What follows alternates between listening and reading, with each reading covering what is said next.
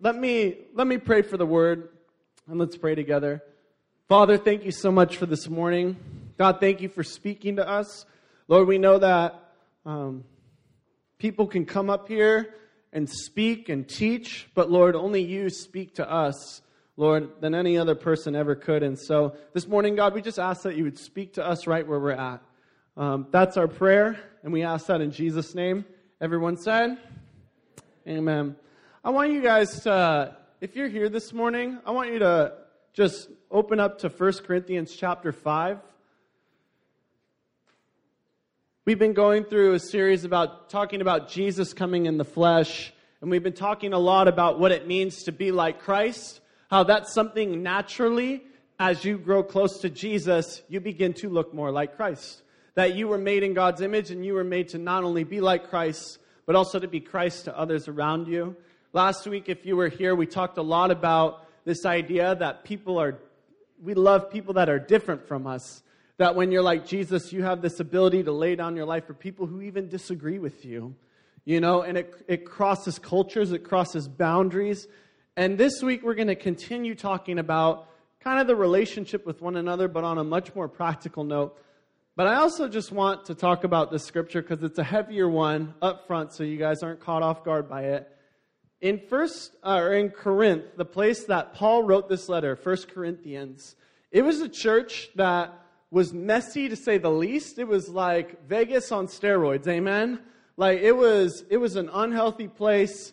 There was wickedness happening everywhere, sexual immorality kind of rampant around that day. And yet, what you saw happen was you saw God do a mighty work and you saw these people come and be saved who were living a certain lifestyle and living in a certain way under certain bondages get saved and delivered by God.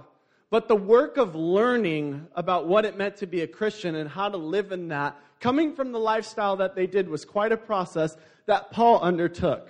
Paul owned that, and Paul was a part of that community. He's like, You guys are my family. I don't care how messy you are. We're family together, and we're, we're believers, and we're going to learn this. And so, sometimes in Scripture, and most times, often not, you see teachings, you know, and you see commands from God, especially in the letters.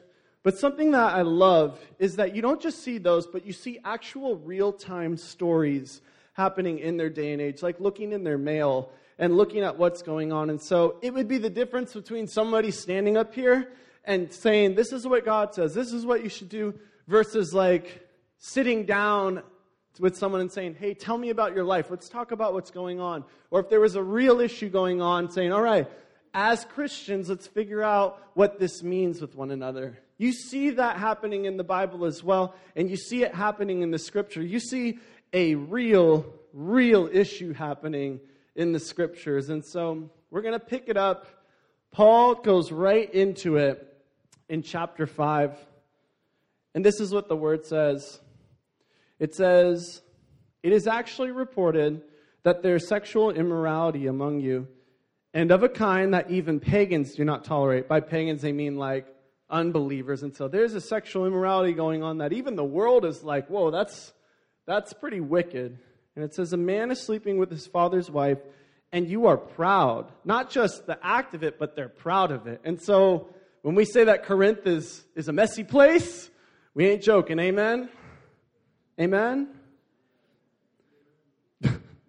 Shouldn't you have rather have gone into mourning and have put out of your fellowship the man who has been doing this?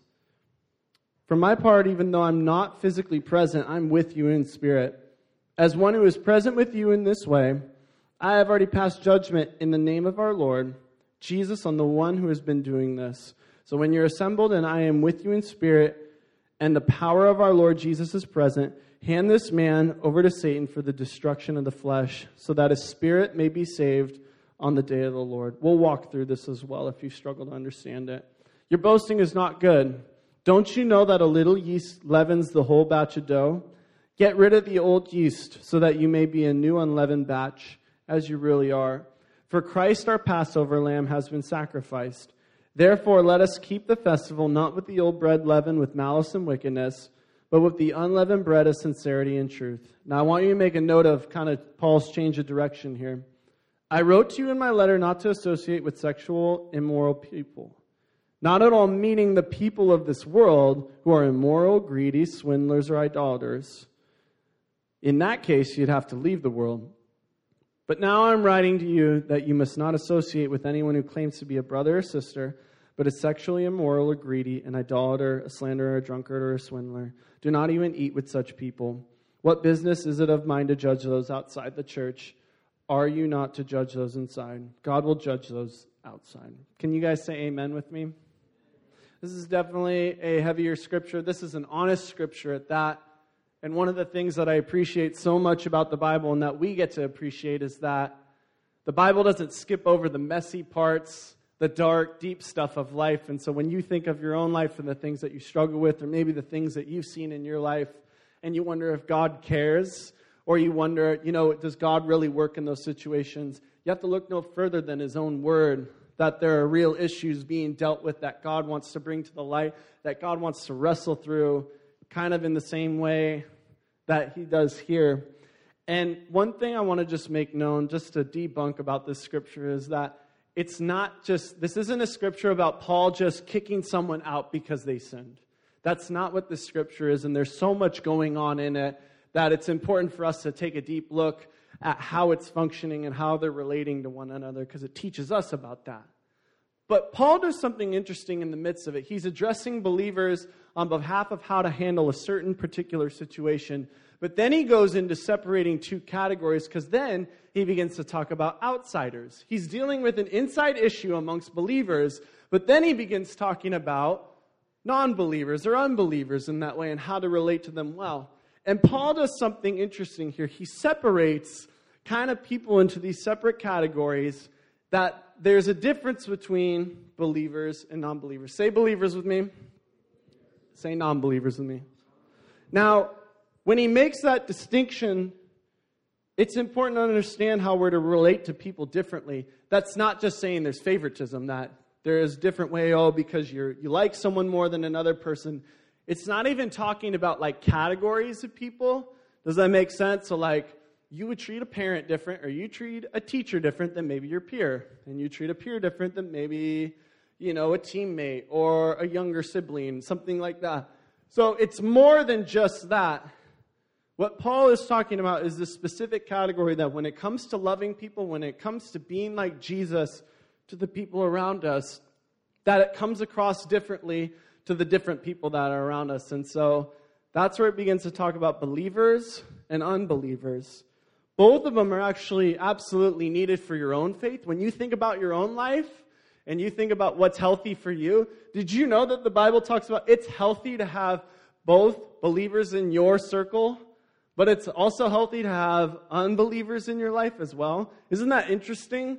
that God would make that a command. He says, Go into the world and make disciples of all nations, aka go into the world where there are places where Jesus isn't or Jesus isn't acknowledged as Lord and teach them, show them who Christ is. That that wasn't just an option necessarily, but that was a command that God gave to us. And so we have a God that gives us the command to join with one another as a family, but also gives us the command to go out and have non believers a part of our own faith, reaching and loving them and laying down our lives. And so, what I would just say about this is that when you, when you talk about like Christian friends and non Christian friends, I think you can fall to one of two extremes. I think both of them are unhealthy.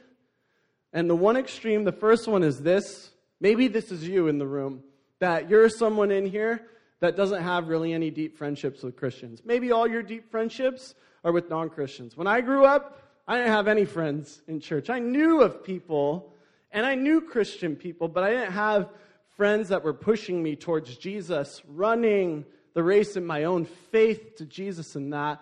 All my friends were outside of the church. They didn't know Jesus. They were more kind of relational through other things. Maybe that's you in this room. Maybe you're here. You don't even want to be at church because your parents made you, you know? And maybe that's you in this room and you're like, well, I seem to be doing fine right now, but so what's the big deal about that? Well, on a couple notes, the, dip, the difficulty about that extreme is that when you're surrounded by people who aren't committed to Jesus in the same way as you, that that begins to become your own reality. Did you know studies have shown that the people that you share community close with in your life have more power over your decision making than your own convictions. Did you know that? That even if you believe in something, even if you're convicted in something in a certain area of your life, if the people around you are saying otherwise, because of the relational community around you, you'll most likely do that. That's where temptation, that's where oftentimes when people say, Man, I just feel like I can't follow the Lord, I can't do anything right, I can't step out of sin. And then you look at their lives and you look at the friendships, and oftentimes, more than not, there's unhealthiness to it. And oftentimes, it's, it's not intentional necessarily. It could be a difficult situation at home, it could be just a difficult place at school that's around you as well. But it's important to acknowledge how, when that's your only surroundings and you're not connected to a body pursuing Jesus together, that it could weigh on you. Amen? Amen? The other side of it, which is equally as dangerous, might I just admit, is you only have friends that are Christians and you have no friends or you have no connection to people that are non believers other than paying your Visa card at the cashier to the Chipotle person. Amen? You know, it's like, yeah, I'll leave a tip. Yeah, I killed it today. You know, like, this is so much more dangerous as well, equally as dangerous as what I would say, because maybe you're someone in this room and you, you don't, you literally do not know someone that is a non-Christian because of your sphere and your circle of people that you share with. And the reason that can be dangerous is because when you begin to surround yourself only with that, God made you in such a way to not only live in community, but to move forth from that community and be Jesus as a witness. And so it could be a comfort thing. Maybe you're like, man, I'm just really comfortable coming and being a part of a body like this. Or maybe it's like a fear thing where you're like, I'm afraid to go into the world, you know, in that way and get polluted by it or fall into something like that. And that fear drives you to an extreme to have no relationship or any contact whatsoever. And the, the thing that can really hurt in your own heart is this is that, and that can hurt you in your faith is that it becomes this kind of cloud around you, and you begin to lose perspective on what's happening around you and what is God and what is not around you. Because when you are surrounded by a culture, everybody say culture. We talked about that last week and how God is above culture, and that when, your when your God that you worship becomes only the size of your culture, then it will die with that culture as well. When you're surrounded by this Christian culture and not on Jesus necessarily, then you can go through the motions. Then you can become a Christian without Jesus' help. Amen. Like, and I would just say that if you can be a Christian without God, that's probably not the best place to be in. Amen. Like, if you can pursue God in your own way, but not actually interact with Jesus, not actually need Him or rely on Him, that's a dangerous place to be in your own faith. But to have both of them, not one extreme or the other, but to have both. If you have Christian brothers and sisters, not just knowing people at church and knowing their names, but truly people who know you inside and out, have a depth with that are like an anchor for you. They're people that you can lean back on when you're struggling, when you're weak, when you want to grow. They're people that push you in your faith to be as close to Jesus as you could possibly be. When you have that, but you also have this faith and this, this stepping out of your comfort zone to reach the people around you, when both of them are together, you're unstoppable in your faith. And you flourish in your faith because, on one hand, you're reaching out with the gospel, but you're doing it out of the power and the family that God has provided for you. Amen? Both are needed. That's why Paul spoke the way that he did about them in this passage, that he makes these distinctions. And I want to talk practically about each of them this morning in really practical terms. And so, can I get nods? Yes, I'm tracking. What are you talking about? Just kidding. Um, and so, the first one I want to talk about is this being Jesus to one another as believers. All right? What does it mean to be like Jesus to one another, to those who have claimed Christ in their own lives? Well, for one thing, it means that we have this call to love one another the same way that Jesus does. We share these relationships amongst us that are actually a witness to the world. And so when you look at the world, when you look at media, when you look at politics and you see them biting each other's heads off, amen? Probably see that, probably talk about that a little bit. When you see bullying happen, when you see absolute slandering happening on each side, hate just brewing between people around us in the world. That what, it, what Jesus says is that's going to happen in the world for people who don't know Jesus. That's going to be natural. But then that world and they're wanting something more are going to look at us, the church, and they're going to see all these different people of different backgrounds, different demographics, and they're going to go, How do you guys get along? You guys like love each other right now. Why is that? And we get to say, Well, it's because that's what Jesus taught us to do. That's how Jesus loves us. That it's supposed to be a witness in itself to the world, that our greatest evangelism to the world is simply the way that we love each other. It doesn't necessarily need to interact with the people around us, even though He calls us to that. But loving one another isn't just necessarily being nice and sweeping real issues under the rug. Can you guys say nice with me? I, I struggle with the word nice for a couple reasons because it's like you need to be nice to each other and you're like, hey, how's it going? I really don't like you, but Good to see you. Nice has this idea that you're like putting on a facade, but what it says, it doesn't say love is nice, it says love is kind. That it's like you're making this statement in your life and in your heart to say, I'm gonna be, I'm gonna be respectful, I'm gonna be nice to you and kind to you no matter what, and be okay with that. So it's not just pretending everything is necessarily fine. It's a place that we get to be open with one another this is a place where we get to be open and love each other at the same time the good, the bad, and the absolute ugly with what's going on in our lives. But it's also a place where we get to bring it to Jesus who leads us, grows us, and heals us. I think a good way to describe it, maybe you've heard this before, it says, like, come as you are to church. It's come as you are, but be hungry to change. Because in that same way, we get to wake up every day and we get to say, God, I want you to change me. God, I want you to grow me in this area. I don't want to be satisfied with right where I'm at right now. God accepts you today for who you are, but He also has a passion and an excitement for tomorrow's you as well. Sometimes we think that God wants us to be tomorrow's version of us and that He doesn't accept today's version. The other side of it is we think today's version of us is good for us and that we don't need to worry about tomorrow at all. And then that begins this process of stopping to try to pursue Jesus because we think we just got him and it's over with. But what if it was about accepting Jesus right where we're at and in one another? Amen? Amen?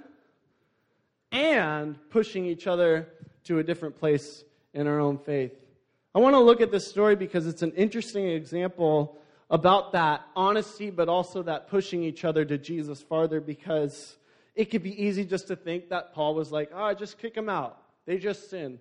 But it's so much more than that in this story because it's not because this guy sinned with sexual immorality that he got kicked out. He says in the scripture that there's sexual immorality among you, and it says, and you are proud of it. In fact, in verse 6, it says, you're boasting. They were boasting about the happening in their church. That's a real issue, amen? You know, because it could be easy to think, oh, if I screw up, I'm going to get kicked out of church. That's what it's saying here. No, it's not. It's not saying that. What it's saying is this there's a big difference between stumbling and rebellion in your faith. Amen? That if this person was like coming forward and saying, hey, I just stumbled, I made a mistake, I really need help in this, that's a whole different story than someone like, look what I just did, I'm the man, and just utterly boasting about his sin. That's toxic. And that's, that's hurtful, not only to themselves, but to the people around them. That creates an unsafe environment, which is why Paul comes in and says, Shouldn't you guys have mourned that? To see how sin can hurt you and hurt the people around you? As a body of believers, when you see that, shouldn't that break your heart? You know, shouldn't we have not celebrated that because Sin is something we don't want to partake in. And it's not just saying that, like, if you sin, you'll be kicked out. He's saying if you're okay with sin in your life, then that's going to hurt you, and it's going to hurt the people around you. That's why he talks about the yeast, and he says, Don't you know a little, a little dough will just go a long ways? Because if that is allowed to happen throughout the body of believers, it like infiltrates itself. I had a friend of mine in when I was in Colorado, who was the soccer coach at the school that I was coaching tennis at. And so our offices were right next to each other. Her name was Renee. And Renee was um, a pretty, pretty intense soccer coach, but had a really intense faith alongside of it. And one of the stories that she told me one time was that on the team when she used to coach in Florida, actually, that there was a girl on one of her teams that just, it wasn't necessarily that she wasn't following directions, it was that she wasn't doing anything. Just complete, utter, I'm not going to follow the rules. I'm going to do what I want on and off the field. Maybe you guys know that kind of person from sports or from a club or from school or something like that.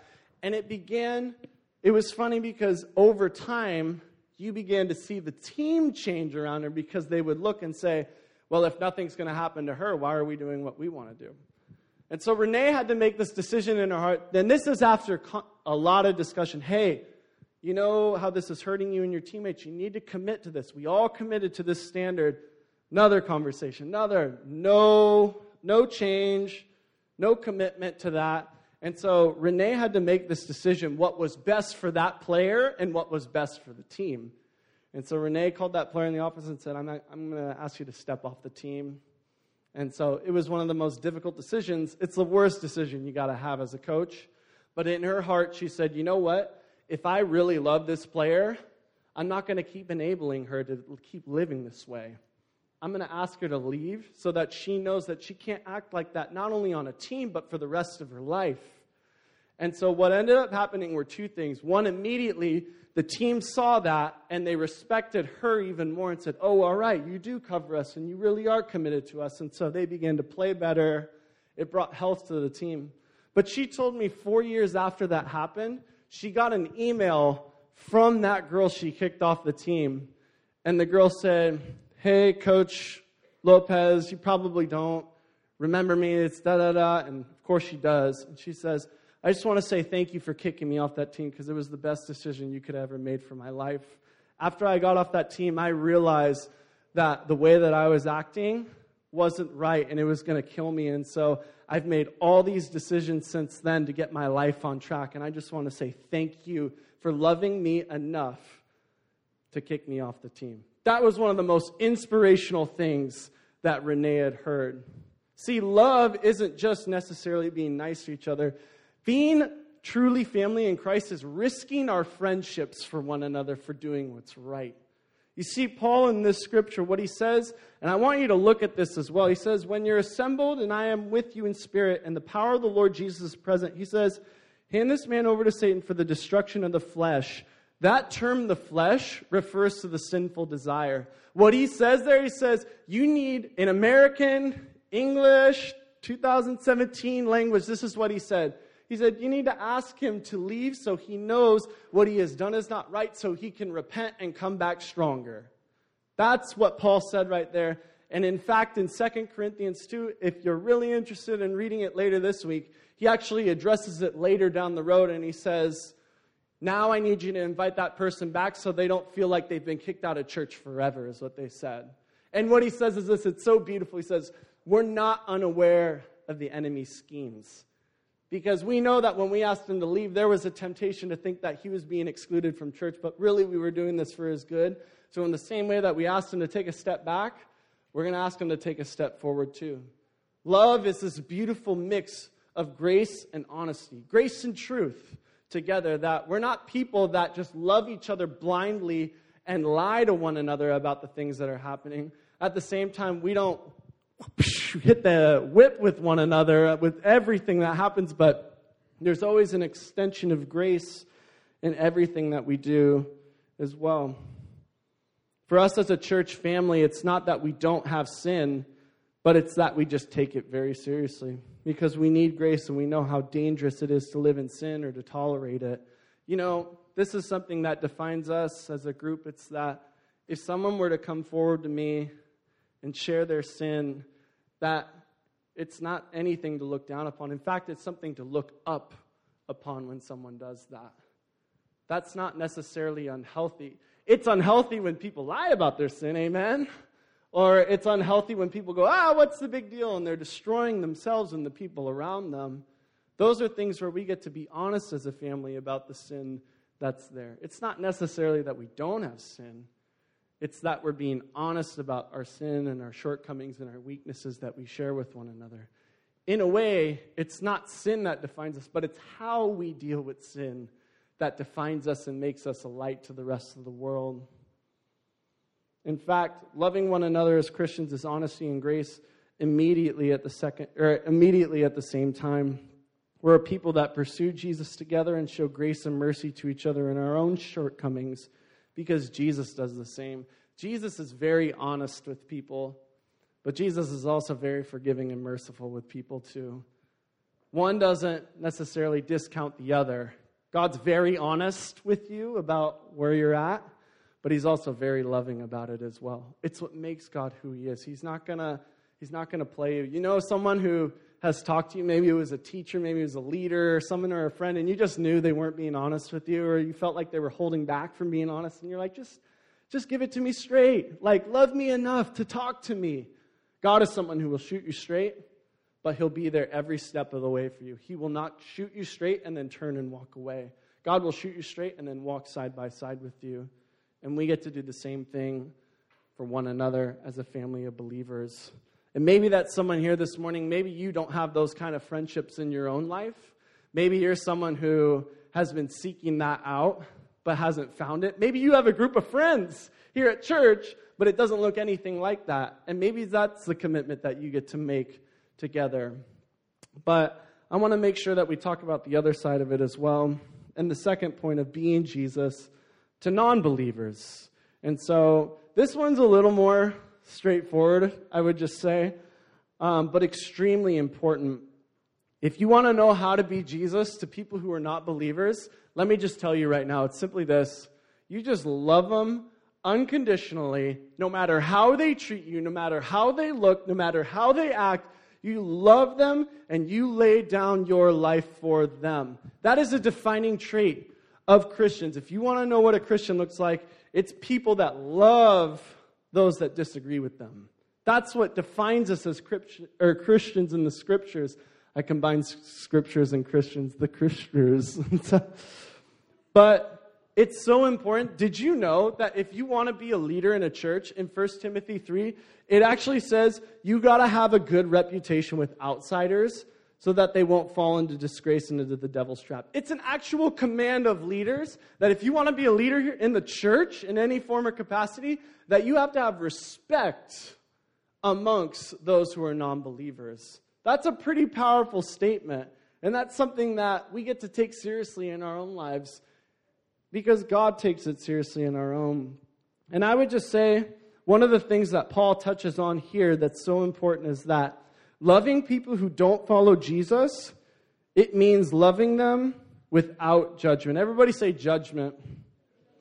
He makes a point to talk about here. He says, I'm not necessarily talking about the people of this world. He says, in that case, you would have to leave the world. Because he's saying, you can't associate with this person right now. And he says, but I just want to clarify. He says, I'm not talking about the world because if that was the case, because of the sin in the world around us, you would have to leave the world. You'd have to go live on Mars. All right? What he's saying is that when it comes to the world around us, he says, even in, at the end of it, he says, What business is it of mine to judge people outside of the church? How many of you have ever been in a place, maybe as a teacher or a parent, who was like, Why didn't you do this? Or like, Hey, why haven't you been doing it? And you go, I'm sorry, you never asked me to do that. How many of you like being held to a standard that you never were uh, agreed to in the first place. What Paul says here, he says, why are we holding people to the standard of Christ if they never agreed to it? That's an important thing to take note of. And judgment is one of those things that Jesus takes very seriously. And it says, God will judge those outside. God gets to take care of that. That doesn't mean that we don't share our heart with the people around us if they ask us for the hope that we have. But what it means is this it doesn't mean that you get to look down on people around you because of the way that they're living. It doesn't mean that you get to have behavior that puts people away or pushes people away because they don't know Jesus and because they're living like that. You know, I would just say, looking at the world around us, that if I was someone that didn't know Jesus or ever knew Jesus, Why would I ever think I'd turn out any differently than them? You know? It's not something to judge them against. In fact, what God would even say in Romans 2, God or Paul goes on this rant about this is how wicked the world is, this is how it's gone downhill over time. But then immediately Paul says, he goes, and when you judge the people of the world around you, it's like speaking judgment on yourself. That every time you shake your finger or you, you turn your nose up or judge people, discredit them, it's like you do it to yourself, is what God says. That's pretty, that's pretty important, amen? Like, that's a really important thing if God says it's going to come back full circle to you if you're being judgmental of the world. And so, what it says instead, though, is that when you get to share your faith in what you believe in, you get to do it lovingly and not at the sacrifice of humanity. In 1 Peter 3:15 it talks about sharing the hope the hope that we have, but it says do it with gentleness and respect. Can you all say respect with me? That word respect, it literally means in the Greek to accept. That's so and so when you share the hope that you have with the people around you, it means to accept. It means to lift one's face. It means to give them the dignity to even look at them. Did you know that you're supposed to live like that in the world around you? Um, how many of you guys know Israel? Yeah, a lot of you guys know Israel. Some of you wish you didn't. And so, Israel and I are, we love to go to lunch throughout the week. And one of the places that we like to go find is we, we search out tacos. You guys love tacos. He loves tacos. Amen. So, but we found this place um, over here called Maria Bonita's, and it's a place that we've continued to go over and over. We went a couple times, and then we actually learned um, about the people who own it. There are two people that own it. The owner's name is Ulysses, and then the server's name is Anthony. And one of the things that we learned about while we were going there about them, because we had just kind of made small talk, they're like, oh, you again, you know they speak to me in Spanish, and I don't know any Spanish because I'm Italian. um, but what we learned about them actually is not that they're Christians. We actually learned that these two guys are married to one another and they, they're not Christians. And so here we are in this place where we've gone to this restaurant and we're starting a relationship and we've learned that these two people are married to one another. And so, you want to know what we did? You want to know what we decided from then on? We're going to continue to go there. In fact, when we walk in, we're going to make sure we ask them how their day is. We're going to look them in the face. We're going to light up when we see them. We're going to tip well, well, as well as pastors can. Amen? We're going to tip them well. We're going to ask them about their day. They're going to meet my wife later. We're actually going today. And so I'm going to introduce, you know, that kind of stuff. I want them to know who we are. And this is why. Let me tell you why. Maggie, do you want to come back up? And this is why. Because when it comes to the gospel, your actions go before your words. You will get an opportunity to share the words of Christ with people, but you will always get an opportunity beforehand to show actions to people. Did you know communication 7% verbal? That means you're sending all kinds of messages to people before you actually put into words the things you want to talk about. And they either affirm your words or they make you a hypocrite. And so what do you think would happen if Israel and I found out about that and we said, oh, I can't believe this place.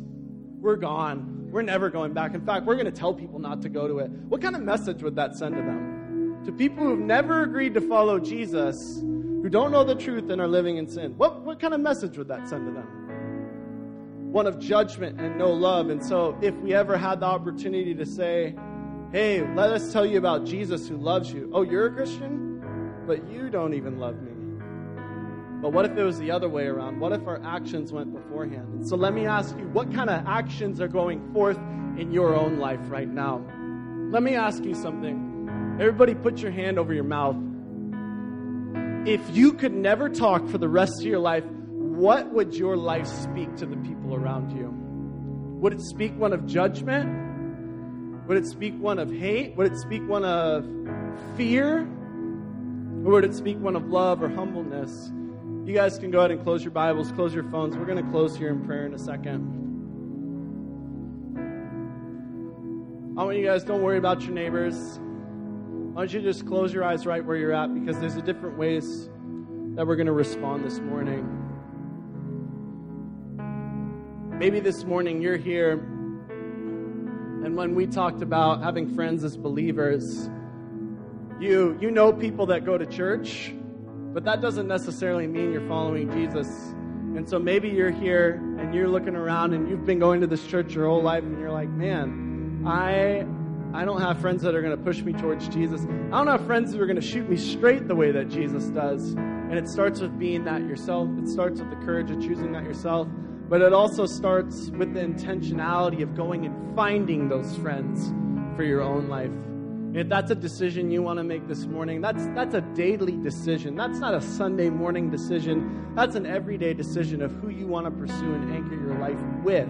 You put your, you put your life in Jesus, but ultimately, you put it with your family of people around you. Maybe you want to learn how to love like Jesus, the people that are in your family. And maybe, too, along with that, you want to love the world the same way that Jesus did. Maybe you're someone who, maybe you struggle with judgment of the people around you and you've been judgmental of the people around you. And you need to ask for forgiveness this morning of that. To judge people that never committed to Christ, but instead, we get to love them and you get to repent and you get to turn to love and say, I'm going to love the people who don't know Christ so that they can know who Christ is by the way I treat them, not just by the words that I say too.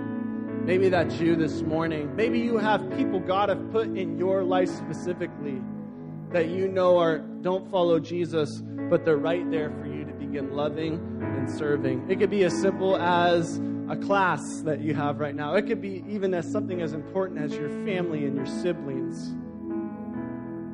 It's in Jesus' name that we pray together this morning. God, we ask that you would make us more like your son to those closest to us and those around us.